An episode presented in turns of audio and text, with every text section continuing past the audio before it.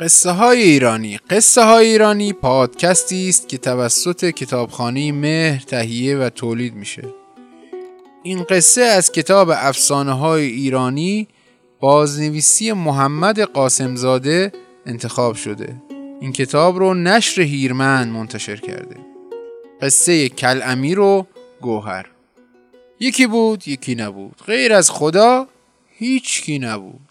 در زمانهای قدیم یه بابایی بود به اسم امیر که موی به سرش نبود و کلش عین پشت تاس و تشت برق می‌زد و به این خاطر مردم بهش می‌گفتن کل امیر. این پسره برای ارباب چوپونی می‌کرد و کله سهر گاوا و گوسفندای ارباب و می‌برد صحرا و تا تنگ غروب میچروند. از قضا تو ده آن طرف چراگاه دختری بود به اسم گوهر. روزی این دوتا همدیگر رو دیدن و با همون نگاه اول مهرشون به دل هم افتاد و عاشق همدیگه شدن. گوهر و کل امیر دلشون خوش بود که گاه و بیگاه همدیگر رو دور از چشم بقیه می‌دیدن و قرار و مداری برای روزهای آینده میذاشتن.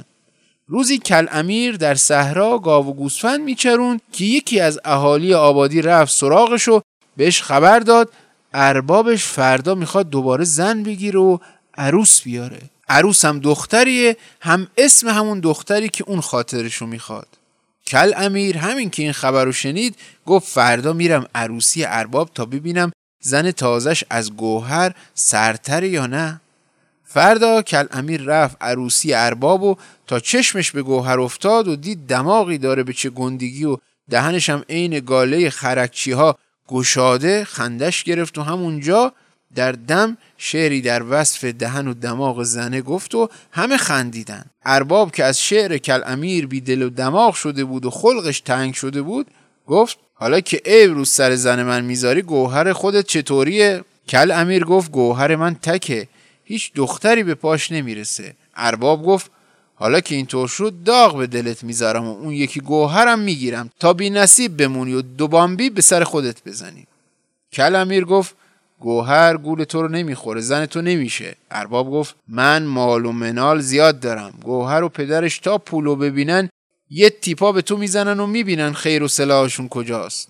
کل امیر که می‌دونست گوهر خیلی خاطرشو می‌خواد و هیچ مردی در دلش جای اونو نمی‌گیره گفت اگر پیراهن منو خونی کنی و جلوی سگا بندازی و اون پیراهن پارو پوره رو بدی پیرزنی تا ببره برای گوهر رو بهش بگی امیر رو گرگ پاره پاره کرده بازم منو ول نمی‌کنه و زن تو نمیشه.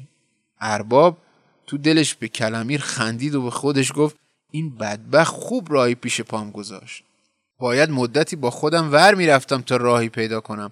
حالا همین کاری رو می‌کنم که خودش گفت. ارباب فرستاد سراغ پیرزنی که دست شیطون رو از پشت بسته بود. پیرزنی که اومد پول خوبی گذاشت کف دستش و پیرهن خونی و پار پوری هم نشونش داد و گفت برو سراغ اون دختری که خاطرخواه کل امیر شده و از راهی که خودش خوب می‌دونه به دختره حالی کنه که گرگ به گله ارباب زده و چوپون بیچاره می‌خواسته نظر گوسفند و گاوهای ارباب و بدره ولی گرگ حیوونا رو گذاشته و کل امیر رو دریده و اینم پیرهنش. پیرزنه پیرهن پارو و خونی رو برداشت و راه افتاد به طرف خونه گوهر. تا از گرد راه رسید خودشو زد زمین و شیون و زاری را انداخت. زن و مرد آبادی دورش جمع شدن تا ببینن چرا این پیرزن بلادیده خاک زمین رو به سر صورتش میریزه. پیرزن هم هی پیاز داغش رو زیاد می‌کرد ولی چیزی بروز نمی‌داد.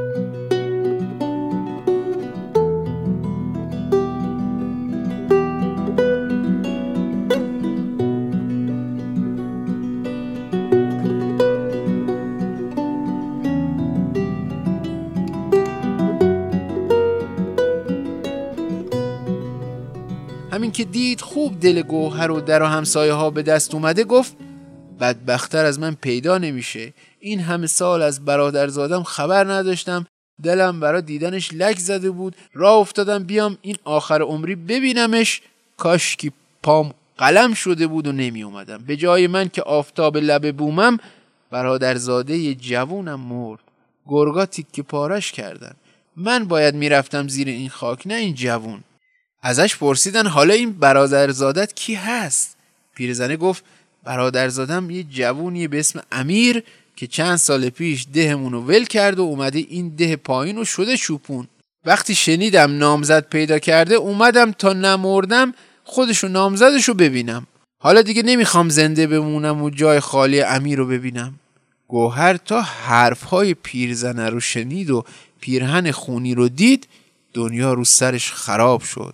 چون همون پیرهنی بود که خودش زحمت کشیده و بافته بود و به امیر داده بود. گوهر دیگه نفهمید باید چیکار کنه. خودشو به زمین زد و روی خاک غلطید و اونقدر به سر و سینش زد تا از هوش رفت. پیرزنه همین که دید تیرش به هدف خورده ته دل خوشحال شد. ولی خودشو به قش و ضعف زد و زنها بلندش کردن و بردنش توی خونه گوهر و دختره بخت برگشته رو هم اووردن و خوابوندن. تا حالش جا بیاد. اهل آبادی رخت سیاه تنش کردند و همین که مراسم سوم و هفتم امیر رو راه انداختن پیرزنه که حالا با گوهر و پدر و مادرش خونه یکی شده بود رو کرد به دختره و گفت برادرزادم دم آخر که داشت جون می‌داد بهم وصیت کرد که گوهر اگه دوستش داره نباید رخت ازاتنش کنه. باید زود شوهر کنه تا اون تو قبر راحت باشه. گوهرم که دختر صاف و ساده ای بود حرفهای پیرزنه رو قبول کرد و زود رخت سیاه رو از تنش در آورد. از اون طرف پیرزنه هم به بهانه اینکه می‌خواد بره و سری به خونه و زندگی برادرزادش بزنه راه افتاد و اومد به ارباب خبر داد که همه چیز رو براش جور کرده تا داغ به دل کلمیر بذاره. الان نباید دست روی دست بذاره و تا دستشون رو نشده زودتر باید یه نفر رو برای خواستگاری گوهر بفرسته. نکنه جوونی جلو بیفته و برای دختر دست بالا بزنه. ارباب که همینو از خدا می‌خواست تیز و فرز مباشرش رو فرستاد خواستگاری و یکی دو روزه بسات عروسی به پا شد. گوهر و ارباب رو اینجا داشته باشید و بشنوید از کل امیر چوپون بیچاره بیخبر از همه جا داشت گاو و گوسفندای ارباب و میچروند که بهش خبر دادن چه نشسته ای که ارباب سرت کلاه گذاشته و گوهر رو از چنگ در آورده و دختره حالا زنش شده و داره با ساز و دهل میبردش خونش کل امیر که ارباب خوب میشناخت آه سردی کشید و گاو و گوسفندا رو تو دل صحرا ول کرد و سر و پا برهنه دوید به طرف آبادی. وسط راه رسید به دار و دسته ارباب و دهلزنا و سرناچیا و دید گوهر هم رخت عروسی تنش کرده و با خیال راحت سوار اسب شد و داره میره. به خودش گفت این دختری اینقدر ساده نبود. چطور اینقدر زود گوله این ارباب خورد و داغ به دل اون گذاشت؟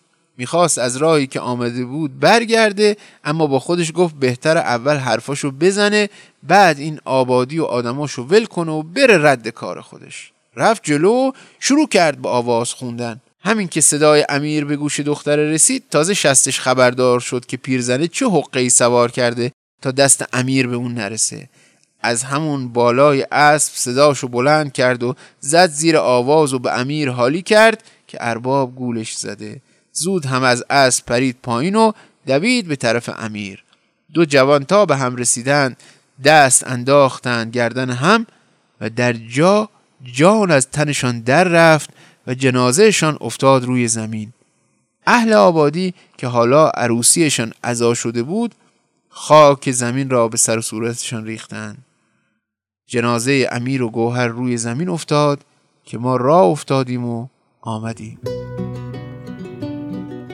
این داستان بازنوشته است از افسانه کلمیر و گوهر از افسانه های دیار همیشه بهار گردآوری سید حسین میرکازمی دامن سرخ گلدار همگی خدا نگهدار.